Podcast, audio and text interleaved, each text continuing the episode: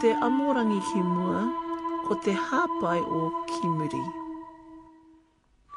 The leader doesn't advance forward without the help of those behind him.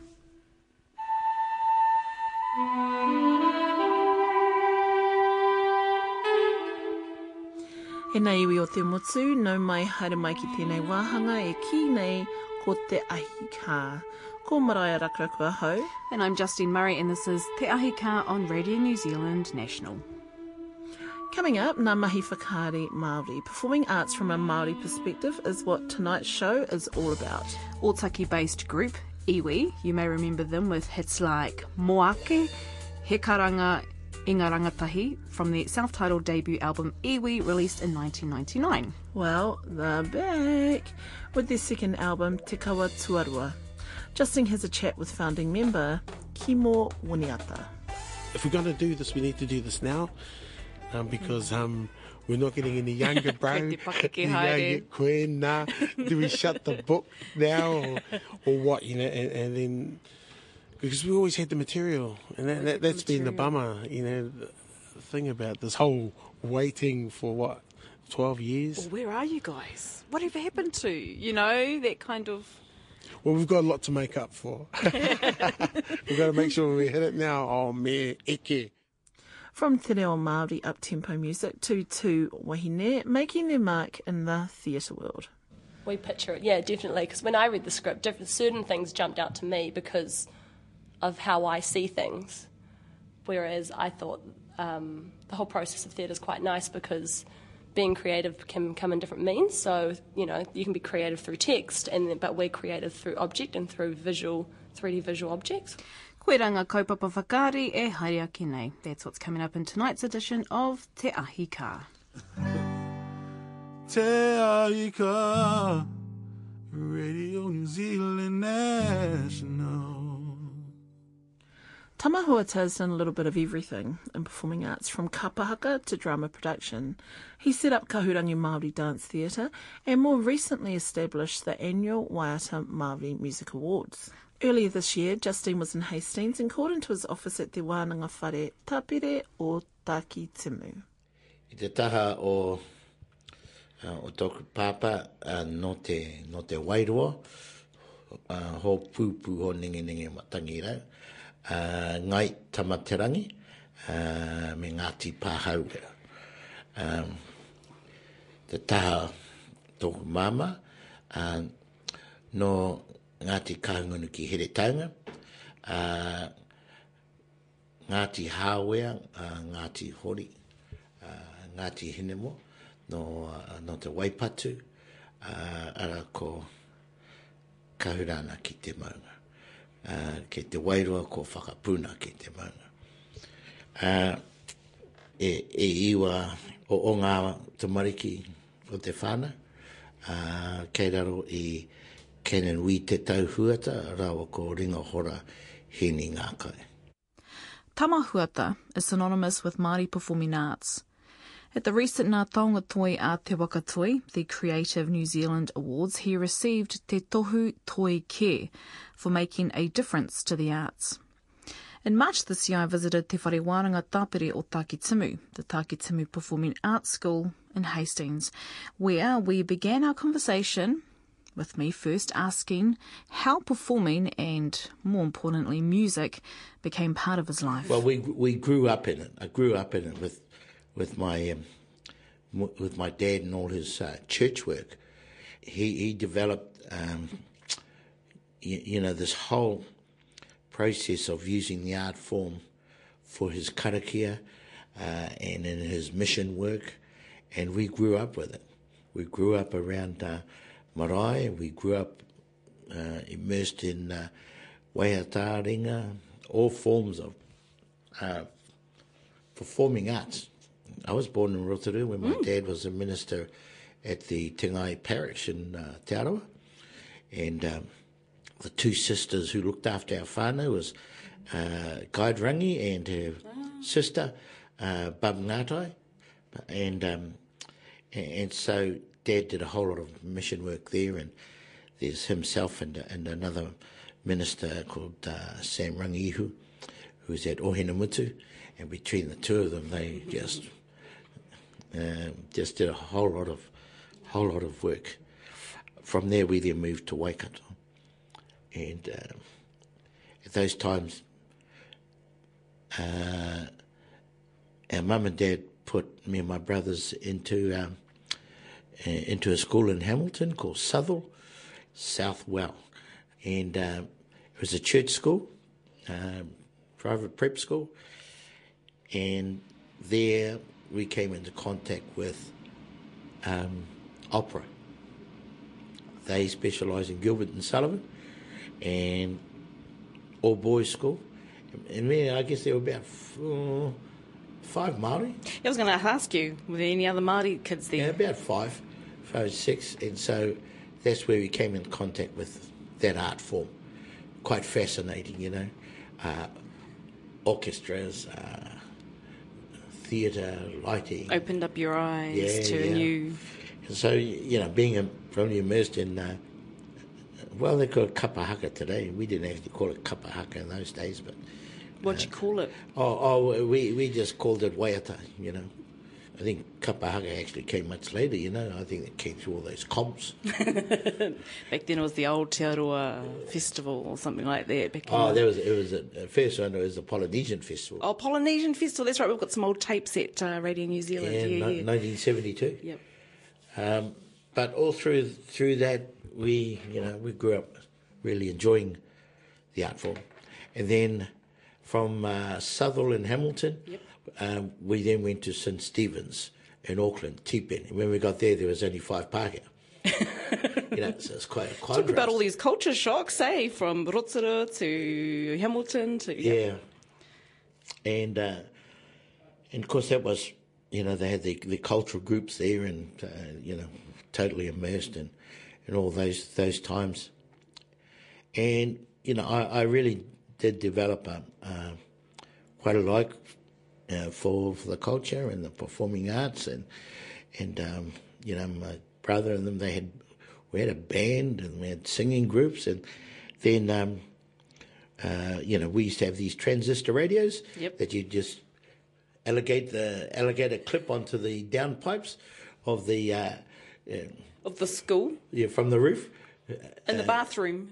And- oh no, outside. You know, they Oh, the yeah, downpipes from the yes. from the gutter. Yep. Yeah, we used put our alligator clips in there, and and then transistor radio, listen to radio Hauraki and all those those types of radio stations coming through. And, and of course, the thing that struck me, we were doing a lot of composition, and we were involved with a with with a lot of um, you know, composers in those days, from uh, Peter Awatere to King E. Haka, and and uh, then my dad was involved with all those the groups, the Howard Morrison Quartet, and and we see a lot of artists and so on. But then then this, um, you know, I remember at school listening on the transistor radio, and this group called the Beatles came out, eh?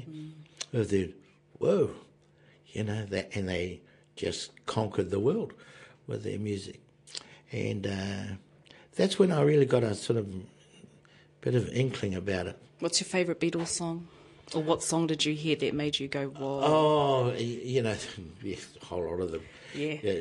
she, you know, she loves you, yeah, yeah, yeah, all that sort of thing, and and then you followed their their music as it went through, and it's pretty dynamic, you know. Some of the stuff they did. When I left school, I went to Air New Zealand and worked for a while. They You left Tipene, uh, yeah, left Tipene, and then I went to, uh, I worked with Air New Zealand because they shoulder tapped a few of us boys to go and get a Māori presence in Air New Zealand. What so, were you doing at in New Zealand? I, um, I was in um, the finance division, you know, ticketing and and all that sort of stuff. It it was okay. well, you know. would have been, what, se- 18, 17, 18? 17, something like that. Not too bad for... Yeah, yeah. And then, um, then I decided that, and I was sort of the um, the leader for uh, the Auckland Anglican Māori Club with uh, under Kingi Ihaka, and so we did a few things there, but there was nothing in New Zealand going in terms of training, and so I made that pilgrimage to Australia to do that, and uh, and I learned everything I could about the art form uh, from. You know, that time that was the height of the Māori show bands in, in Of Australia. course. Mighty Volcanics. Uh, yeah, and and uh, you know they, they had all the main Yeah. they had all the main clubs, and I remember going up in King's Cross and seeing their first Māori show band. I've even forgotten their name, but when they came on, I thought, well, this is another world. These guys were just pumping in another world. But you were looking at your own fa- your Māori faces looking back at you in Australia. Yeah. go, wow. Uh, and so that was a huge learning curve. We ended up putting a group together too, and so we did the circuit there um, for years. Uh, and then in between that time, I then trained in uh, theatre, uh, staging, lighting, sound, put myself through. Uh, You were doing this by yourself. You went to Aussie by yourself. I went there by myself, yeah, yeah. And uh, just determined, but I ended up marrying over there. Yep. Uh, but I um, then I went and worked for a guy called Reg Grundy. Um, whilst I was still doing the clubs and everything, and and uh, there was a position that opened up there, and uh, I think I started off as his, uh, his chauffeur, but uh, then they asked if I'd go into production uh, with the uh, Reg Grundy. Grundy, that name sounds familiar. Did they do Sons and Daughters? in- Oh, there was a whole lot of things. They did a whole lot of game shows. Oh yeah, because that, that, that just that big gold G at the end of credits. I remember watching back as a kid. That's would that be the same? Oh, Yeah, he, he, he made a lot of money. Uh, but some of his shows, hey, they're so shocking. but they made the money, you know? Yep. And uh, he got into himself to a position where he had, um, he, he had, he commanded about um, uh, seven, seven nights a week with his shows. Every channel. Gosh, he had a bit of a monopoly. Yep. So you drove him around for a while, then you became part of the production team. Yeah, his um, uh, two IC, his two IC went. Um, he- knew I was in in uh, the music game, and he was in. He he was an old music fella too. So he said, uh, "You better come into the production team," and so we would head a number of his uh, number of Reg Grundy shows. He had country and western shows. He had road shows, and and uh, I used to work in. Um, go and do his shows at, at the different channels, Channel 9, Channel 7, all those things. I was like a bit of a, what are they? well, there were no Maoris around, but not in, in TV channels, and and uh, but there are a lot of Kiwis there in, uh, in television. So anyway, that's why I really got, got the feel for it. Got the feel for the. Yeah, and and, and um, I went there on purpose to do that, uh, to learn to learn the industry, and, and the club scene and the food and beverage, and uh, it took me 14 years. Uh, and in that time, uh, I started one of the ones who started the Sydney Māori Festival over there. Was started there. Um, Because you felt there was a shortage of things Māori over there? hey. Were there lots of Māori and nothing for Māori as a platform, so therefore that's you right. started? That's right. Um, we had there were a lot of entertainers. Uh, certainly, a lot of bands, a lot of singing groups. Uh, they were everywhere. You know, you couldn't get into the nightclubs from about uh, oh, Wednesday to Sunday. They, were- they were just packed. You know, at one stage when when we started doing the circuit there, uh, you know, we were doing about fourteen shows a week. Gee, that's a lot. Yeah, it is. That's, That's- like two a night. That's right. Yeah, two, two shows a night, seven, yeah, seven days, seven nights rather. So that's how prolific it was, you know, and and that's how the the Maori uh, groups actually monopolised uh, that whole scene. They were the ones being toured to uh, Great Britain and um, the East and the States and everywhere. S- Sydney was the springboard. So was at the height of the vol, as we mentioned a little bit, the volcanics. Yep, uh, uh, well, the- the- that's when Tui Teka and them were all in the volcanics. Yeah. And, and the two top groups at that time was uh, Volcanics and the Quin Tikis. Uh, they had the um, Te Kiwis, they had a whole lot of groups there. We, and then we even had our group, but those were the two two standout show band groups, you know, because they've really done that international mileage. Some of the stuff they were coming out with, you know. Uh, the Volcanics with uh, Tui Teka and all them, you know, Yeah. they, had, they, they were just in the class of their own. By 1981, um, 82, that's when I came home to put the plan into place, basically, how we could actually set up something like this. Okay, so when did the idea of Kahurangi Māori Dance Theatre come about? Well, first of all, it was a school. Yep. We needed to have a training school. And when I came home here, people were, were trying to get various things off with haka and music and, and so on. But we'd had a plan, you know. I came home with a plan.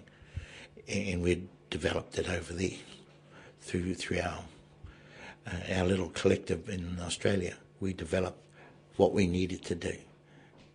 School, all the various components, training components, what was required to get our people into the industry. And so um, I went, you know, the labour departments and all that were controlling all these schemes. And I put up one, you know, they, they weren't really for that at all. You Was know that the era of trade training schemes? trade training, Carpentry. PEP, all those types of programs on the marae and Yes. everything.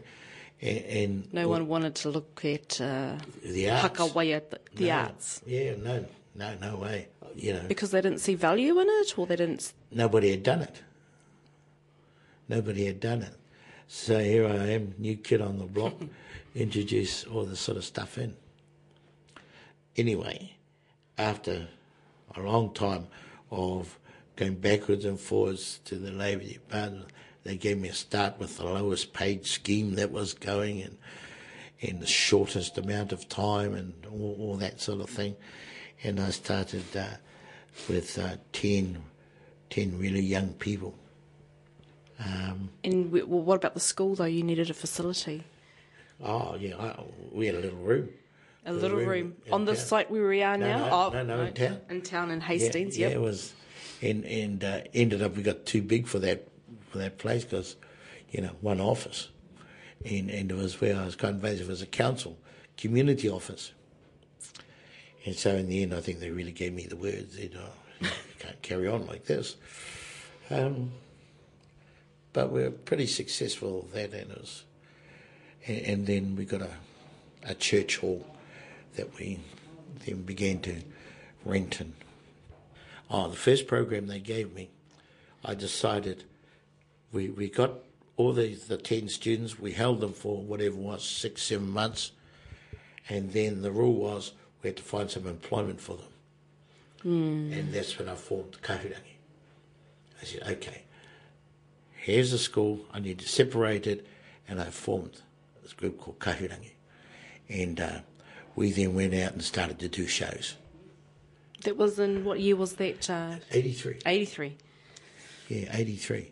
And then um, off we went, you know, winging a prayer, uh, You composed the material. composed all the material, trained all the performers, trained even their supervisors, had to train everybody, you know, and I had to train them into the disciplines, you know.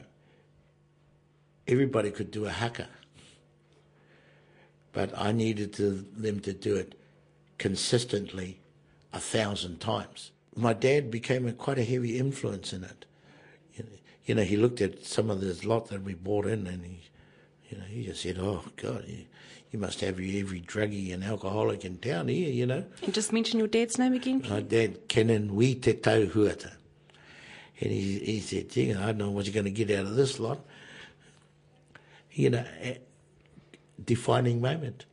Defining. Because I said to him, "Oh, I believe in this kaupapa. If I can get the discipline in, you know, we're world beaters. And so when he heard that, he said, okay, let's go. And then he stuck with the kaupapa for that. And also at that time, when I got home, the whole landscape had changed. You know, Māoridom, you know, Hastings used to be sharp dressers. You know, always on top of their game. This was Hastings. I got back here, and then there was bandanas, blacks, gumboots. You know, I'm looking around. Hell, what's happened? But you know, there's a 14 year span. 14 year span. You know, Rastafarian was in here, and um, drugs was everywhere. All those sorts of things. We didn't. We got nothing on a plate. And You then mean putea? You mean money? anything. Oh. Putea, getting uh, getting bookings or anything like that. And nothing was given a plate. You know, we had to really work our way through all that. Um, but that was, you know, when I look back, I said, "Oh, that's part of the part of the journey," you know. So, but we just, you know, I decided with my dad. I said, "Look, our people are not turned on by the traditional waiata. They were saying, "Oh, a bit boring," you know, You mean like a slow chant of a, of a or any more te te that was going, you know. Uh, so we had to develop the elements to bring that in. So I started with the music of the day. I brought in musicians, and you know, to basically get our people moving, moving to the beat, and then moving the waiata and all that in through that element, using that. Then we started to develop our stories through that thing, those that music and all that, um, and and we really got got pretty good at it. Got pretty good at that that sort of technique. The outcome of all that is that 29 years later, one, we're still going, and two, we still use the same elements. On Kahurangi side, you know, it's a it's a separate entity, and we cut that away as a separate entity, which does the industry work for us. Yes. So today, Kahurangi probably has the largest theatre and education program in New Zealand, bar none. Bar none. A lot of people do their finishing here who, who go to any of the other performing arts schools. Um, they normally end up here and saying, you know, because we give that sort of depth.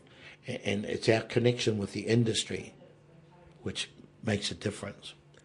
So we have a group uh, on the road here, and then we have another group who are working in Toronto at the moment. Oh, so there's a kahurangi in, Tor- in Canada Yep. and a kahurangi who's home base. Yeah. Wow. we So, run two, two, groups. so you oversee everything, Tama. Yeah. Yep. Um, but I'm in a succession planning. Right. You know, Good on you. you know Ka pai. my, my job is to get rid of myself. but uh, and so I've got people in place, and so they, I've got one daughter who runs the international. I'm succession, uh, you know, she's succeeding to the to the whole thing. Kia ora Tama Huata. And next weekend it's the 2012 Waiata Māori Music Awards in Hastings. Justine will be there. For a longer version of that interview or to listen to previous shows, you can head to radionz.co.nz forward slash Te Ahi Kaa. Or why not send us an email, teahika at radionz.co.nz. There's Facebook too, of course. Search Te Ahi Kaa, that's T E A H I K A A.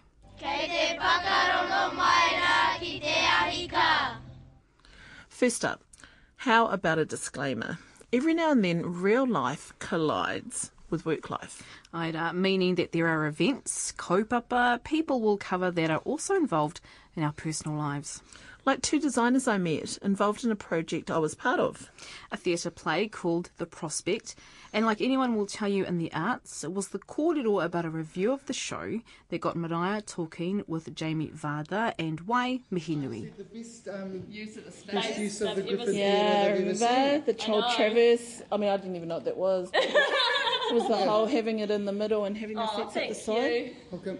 Yeah, it's great. I was stoked. I think it is. It's way better than what it was before. So where where are the seats normally? all on that side, and this is the stage, and they block that whole bit off. The pillar becomes the wall, becomes part of the wall. So by adding the poe there and moving that back, it um, opened up the space heaps more. What we did there with the space the best.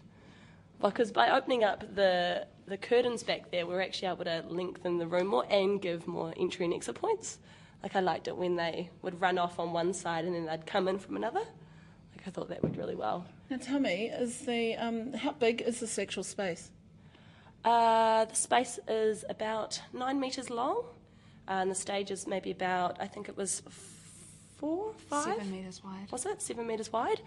Um, but it was really incredibly intimate, which is what we wanted, kind of to help. So are you talking about the actual size of this theatre now? No, we actually thought So talking how, about how the big is how big is the actual theatre? Oh, I think it's 13 metres long, 13 metres wide by about 14 metres. I think it's almost a square, I think.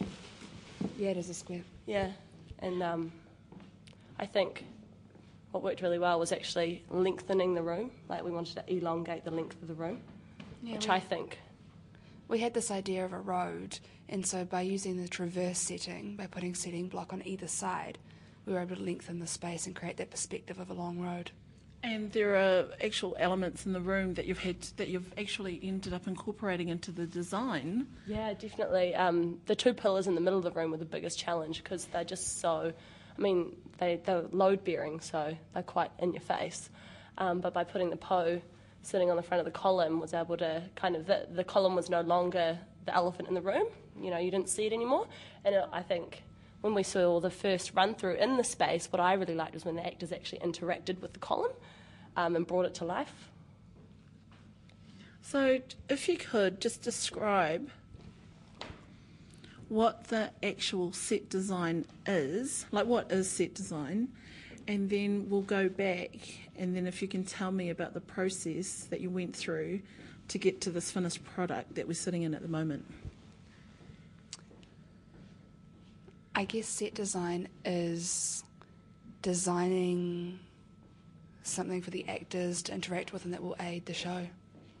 Yeah, and I feel like aid the script. And I feel like designing a set design is to take a story that's and take text and bring it to life, put put visuals to it, um, beca- make it become more tactile, and I guess um, help the audience imagine where the story would be because a lot of it is in theatre. You are you're, you're not going to build the realistic cart. You're going to kind of evoke it through different objects and yeah. because the writer has definite ideas about how they visualize their story, eh? So is it about being respectful to that? But I mean, when you're reading the script, We picture it, yeah, definitely. Because when I read the script, different certain things jumped out to me because of how I see things. Whereas I thought um, the whole process of theatre is quite nice because being creative can come in different means. So you know, you can be creative through text, and but we're creative through object and through visual, 3D visual objects, which is nice. And then different writers also have different ideas. Some leave it more up to the designers, and some are very specific in what they want. And this time, the writer gave us some ideas, but we were able to come up with our own thing. Well, I think what was really enjoyable about this whole process is that the the writer, the text itself, had a lot of rich ideas that we were able to draw upon. So I guess um, our process for this project was just to we when when I read the script, I um, certain things jumped out to me. Um, and when Jamie and I spoke, because we read it separately, and then when we spoke about it, we came up with common things that kept coming through, ideas, um, which then kind of, I guess, um, prompted visuals in my head. Um, and one of those really, really key ideas for this project was actually this idea of this divide in the community. And I guess that's what really kind of took off for us, and that's the idea that we went with, which then influenced how we wanted to sit the audience and that we wanted to elongate this road. Um, and then kind of everything kind of just went from there.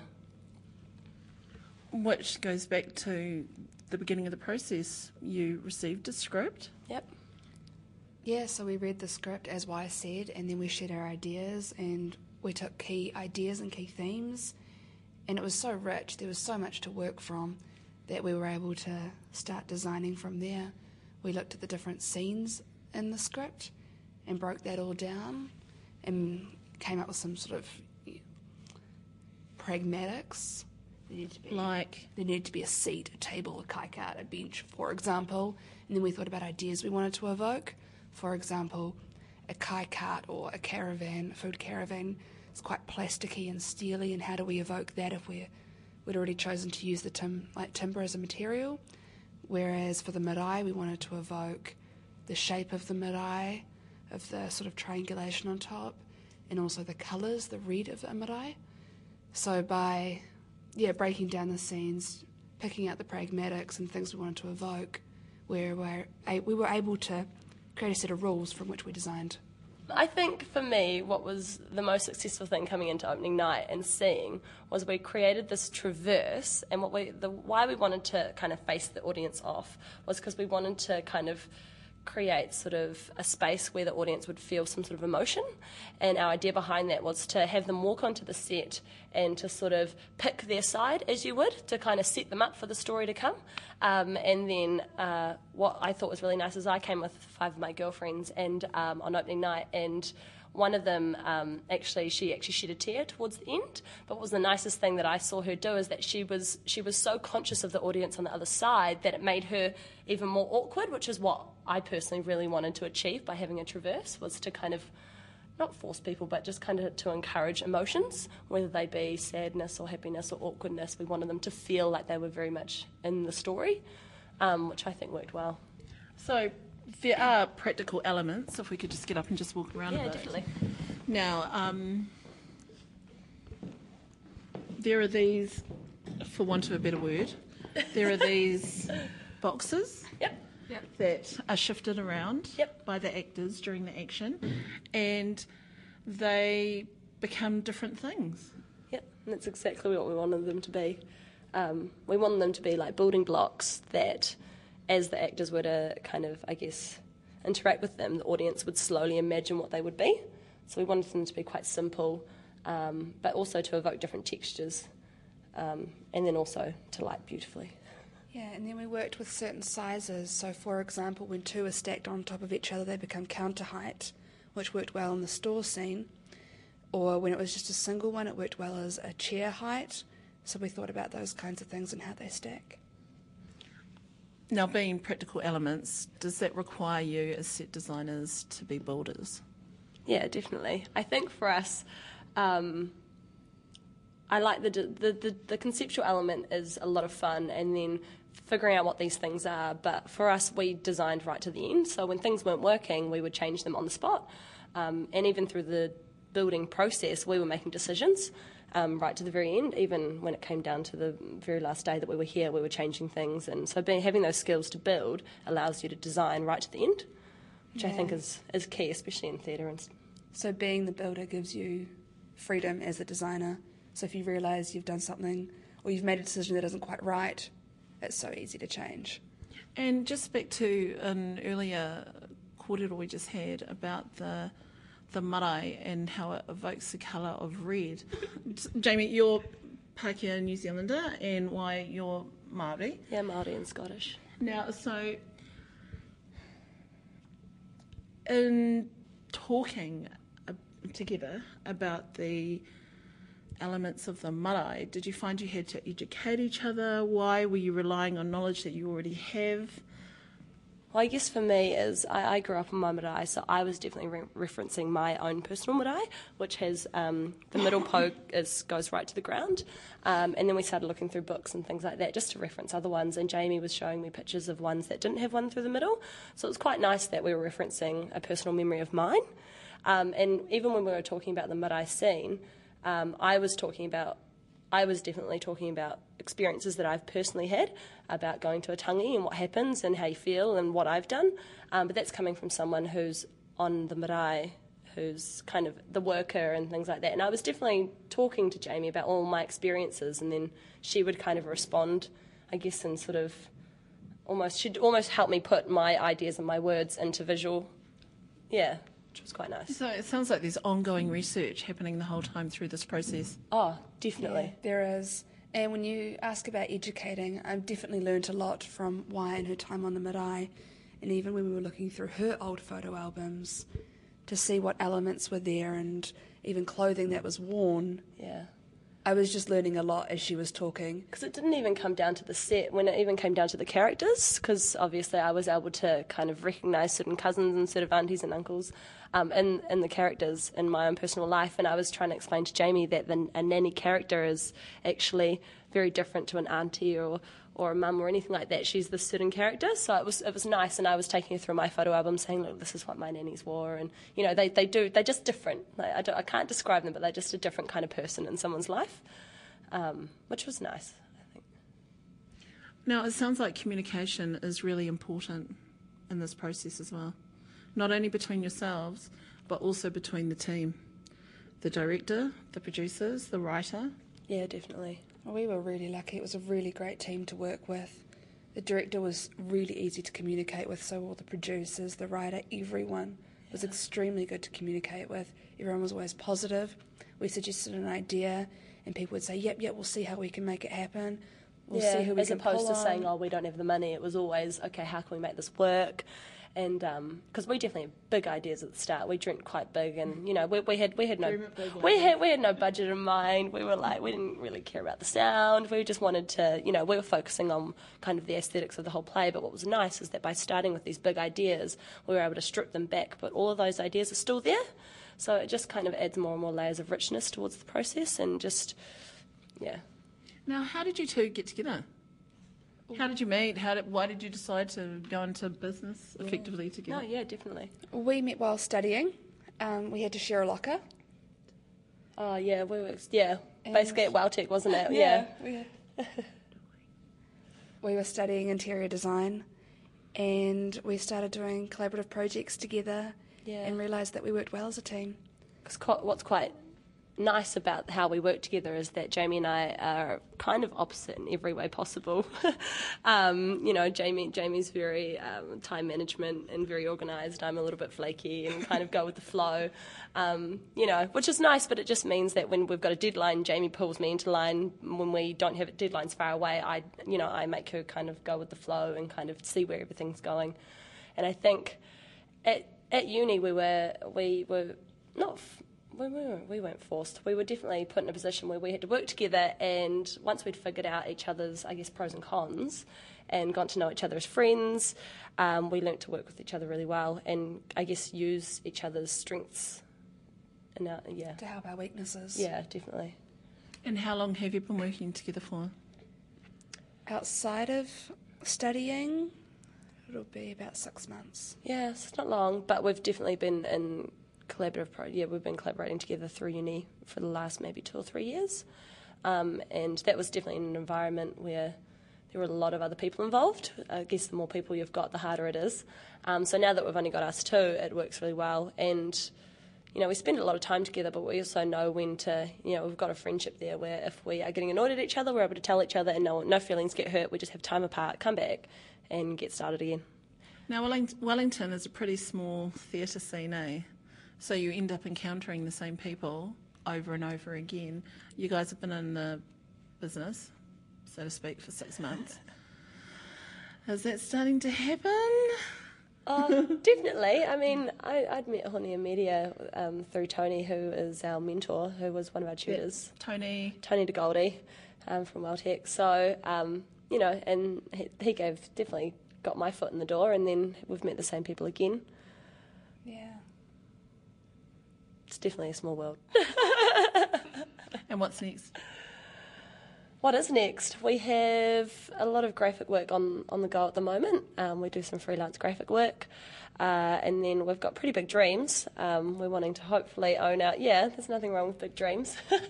um, and our big dream is to have our own probably design house where we could do everything. Um, and so we're just starting off with baby steps at the moment and kind of doing some freelance work. Hopefully, we'll be employed by our own company in, well, I don't know. Maybe a year. Yeah, that might be a bit Hopefully, we'll have a full time income out of it. Um, and then what else have we got coming up? We would like to get on to, we're really interested in furniture making. So we're wanting. Which shows through in our set design. It's very furniture based. It is. I mean, those those seats that become, you know, the kai cart and the shop, They have Fantastic bookshelves. Yeah, well, yeah, that's what we thought. you can just turn them around, and there's a bookshelf right there. So we're in the process of hopefully setting up a little studio in my in my new house, and we've already talked about building shelving units and things like that. Um, and we've got we've definitely got a big dream of wanting to design our own furniture and have a collection out there and bring some furniture out, and then get into anything else really. Um, hello, my name's Wai Mihinui. Um, my full name's Wai Tarorangi. Uh, I'm originally from the Waikato. I grew up in Pohara. Uh, and when I was about 10 years old, yeah, when I was about 10 years old, I um, came to Wellington, uh, moved down with my mum and my sister, kind of into the city. Uh, and then I went back to the marae for a couple of years when I was about maybe 13 to 14. And then I came back down here to Wellington and uh, went to high school here. Um, I did my first year of uni up in Auckland. After school, I kind of went up there and sort of wanted to go to the big city and see what it was like. Had a good time. Um, and did my first year of interior architecture up there at Unitec. Um, and then my partner and I wanted to come back down here because we're both from Wellington. Um, so I wanted to come back down here, and then I came and studied at Welltec for three years.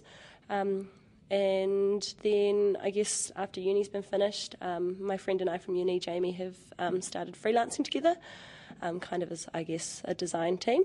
The last work that we've just done is um, working on a theatre show called The Prospect, by written by Maraea Rakuraku, uh, which is at the Griffin Theatre. Um, so it's um, yeah, been really enjoyable. Hi, my name is Jamie Warda. Um, I'm from here in Wellington. Both my parents are of German background, so I've grown up in a very European hou- household. I lived in Germany for a year as well. Um, I studied interior design at Welltec, where I met my design partner, Wai Mihinui. Um, we work together as freelance designers. We do graphic design, but also set design. Um, and we work, we've just worked on a project called The Prospect, which we've really enjoyed. Since leaving Welltec, Wai and I have started our own design company. We're called 1201 Design House, and through this company, we hope to have fun designing pretty things and just get into a lot of creative Just projects. do anything creative, Just really. we just fun. want to get our hands dirty, don't we? yeah. Kia ora, Jamie Warda and Wai Mihinui. And for an image of the two designers, head to our webpage radionz.co.nz forward slash Te Ahi Kaa. I'm Justine Murray. I'm Maraea Rakuraku, and this is Te Ahi Kaa. Katapoto te hau o tū. Te hau o tū, te wini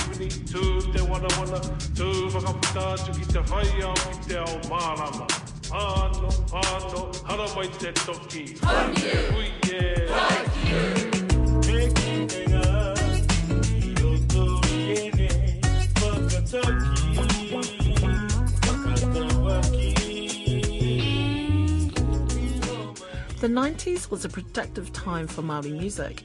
Māori were hitting it in all genre. Hip hop music, think Through the Hard Way, pop music, Moana and the Moa Hunters, Maree Sheehan, and near the latter part of the 1990s, there was iwi. Heavily rotated on iwi radio, their socially conscious Te Reo Māori lyrics struck a chord with many. That was in 1999. Now fast forward 10 plus years,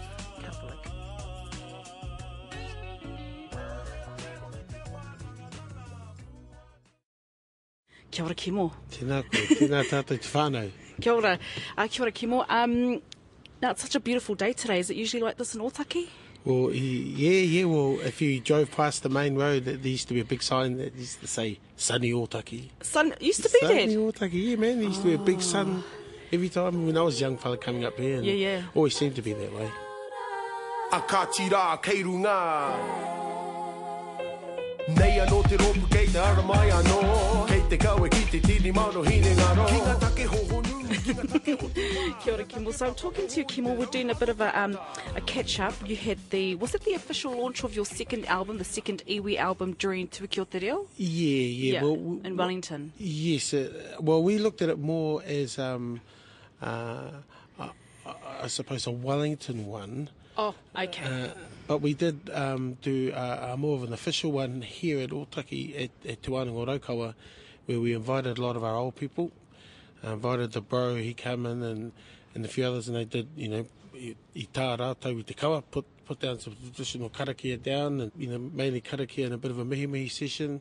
Bit of a we, we sang a couple of old acoustic songs from Tauira from back in the day, and and then it was kai, so it was beautiful. So that was nice and intimate. So that was really the official launch to us. Yeah, but yes, yeah, the next true. one was Wellington. Yeah, Yeah, yeah. Then at Te and that was a bit of fun.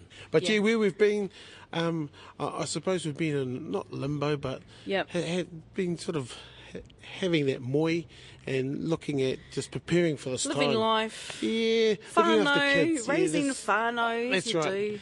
The, but the bummer thing is, is that we've always had the material because a lot of the songs that are on this album stem back from, I hate to say it, but 95 and 96. You're and, kidding! Yeah, 98. And so we've just had to make them sound more fresher. Okay. But yeah, they traditionally come from that time period, a lot of these songs off this album.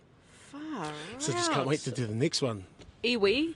Now, the, the release date was about 1999, Yes. so that was 12 years ago.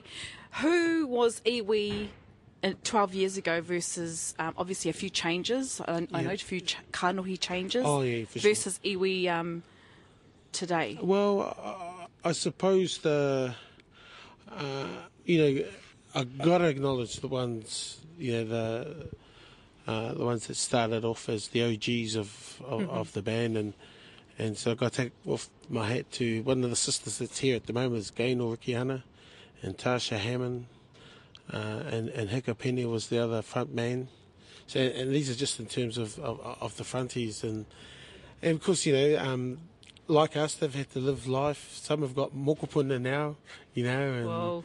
and and so um, the the main. Oh, I hate saying this, but it sounds so bad. But the main composers and and, and everything, and drivers, I suppose, of of the band are- are still about.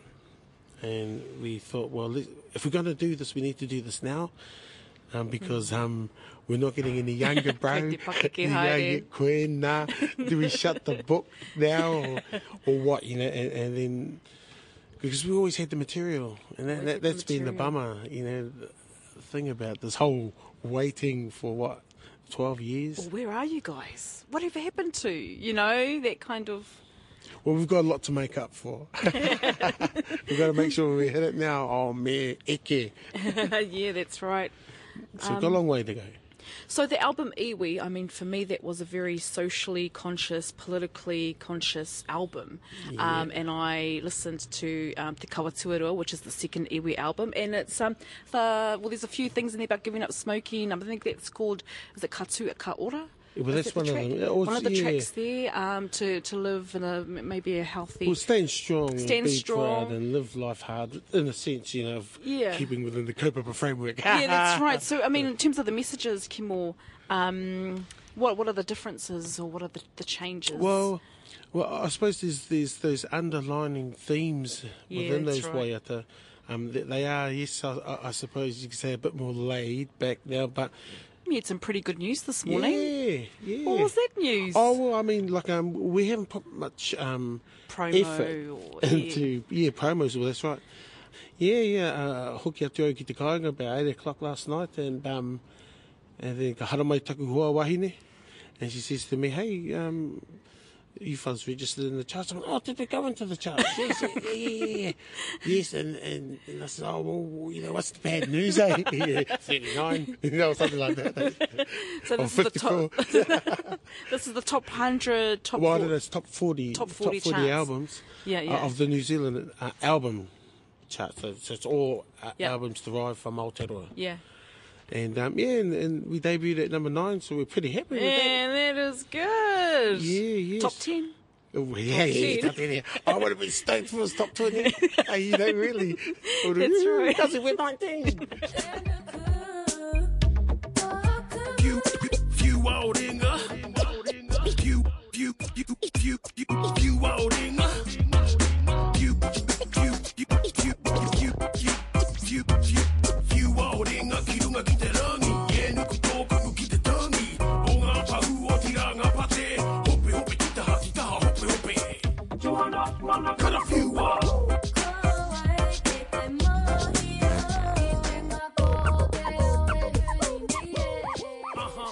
Te. Yep. Um, let's talk about Cool. Keelan Ransfield, obviously, vocal, one of the main vocalists throughout. Oh yeah, yeah. Oh no, definitely. He, he, he, I'm proud to say that he's our lead vocalist. You know, he's our lead man. Basically, um, as you've just indicated, he is the key. Really. he's the fun key, and, and I um, recognise him from, you know, just your first album and he's got lovely tones. There, yeah, that, that yeah, fella, definitely. And um, actually, you know that, that yeah, I won't go too much whakapapa into that. So, but he's very um, much an integral part of the band. Um, he'd love to be here because he's, he's got a, a, a a lot to say in terms of the contribution course. that um, that Iwi's made. Because you know what we're all about is, um, or why we initially formed was we wanted to make a contribution towards the survival of Te Reo Māori and we wanted to promote positive messages to our people. And that sort of kept it open to do the bilingual thing because we have a, we have a realization that um, and that ultimate goal is pushing the kaupapa and, and trying to do it in the most popular way. And and we realise that 80% of our people still haven't got a grasp of our reo. So a lot of the messages that are going in the wire, they're going, shoo, shoo, but they're getting down with the grooves. They're loving the grooves. Yeah, They they're loving the grooves. And they might be able to do the odd hook line. Are there any songs, Kimmel, that stick out for you? I mean, I hate to keep on going back to the first album. oh, yeah, cool. That's but you know, there's like, Inga, no, you know, and then there's Ake, Ake. So is there any songs in Te Kawa Tuarua that, that um, are your favourites? Or I shouldn't really say favourites, but I would um with the cover too. Oh yeah, well I, I, they're personal ones though, only because um my, my background's in hip hop, and so I have a tendency to go for more the hip hop aligned ones, and uh, I love track ten. Uh, I love fewer, only, be- Fewer, only because um the cuts are good. You know they're not Yeah. sloppy cuts. And you've got DJ, is it DJ Good, Goody? well, he, well, calls himself Gouda, and, and I oh, what's, Gouda. Yeah, what's, what- what's how to Gouda, boy? and he goes, oh, that's what they uh, use over in Miami, uncle, is for money for. For Gouda. Yeah, it's the cheetah, it's the Gouda. And I- Wow. Oh, oh, true. Kapai boy, oh, it's Kapai DJ Gouda. Very like, no, he's a nephew, nephew of mine, very lucky. And, Yeah. and just the, the cutting up of Māori words, you know, I, I, just uh, why not, eh? you know? Because 12 years ago you were rapping, I mean, in 12 years down the track with this second album, man, you still got it, Kimmel. Oh, shut up. I'll uh, tell you that, man. I was like, woo, there he is, there he is.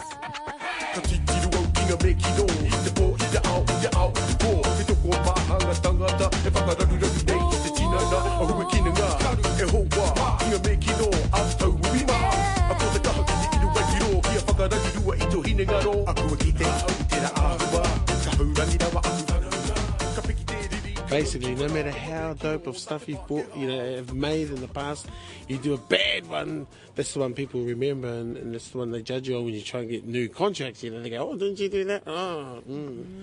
so it's important to um, do try and do a better job. And I don't know whether we've done it, but as long as that was the goal, we knew that Te Kawa Tuarua will have a go, and and maybe, you know, make a similar contribution. Kia ora, winiata. Now to get a hold of Te Kawa Tuarua, the album, you can do a search on iTunes, or we've posted up some links on our webpage, radionz.co.nz forward slash te Anaira Anei rā a tamahuata with this week's whakatauki.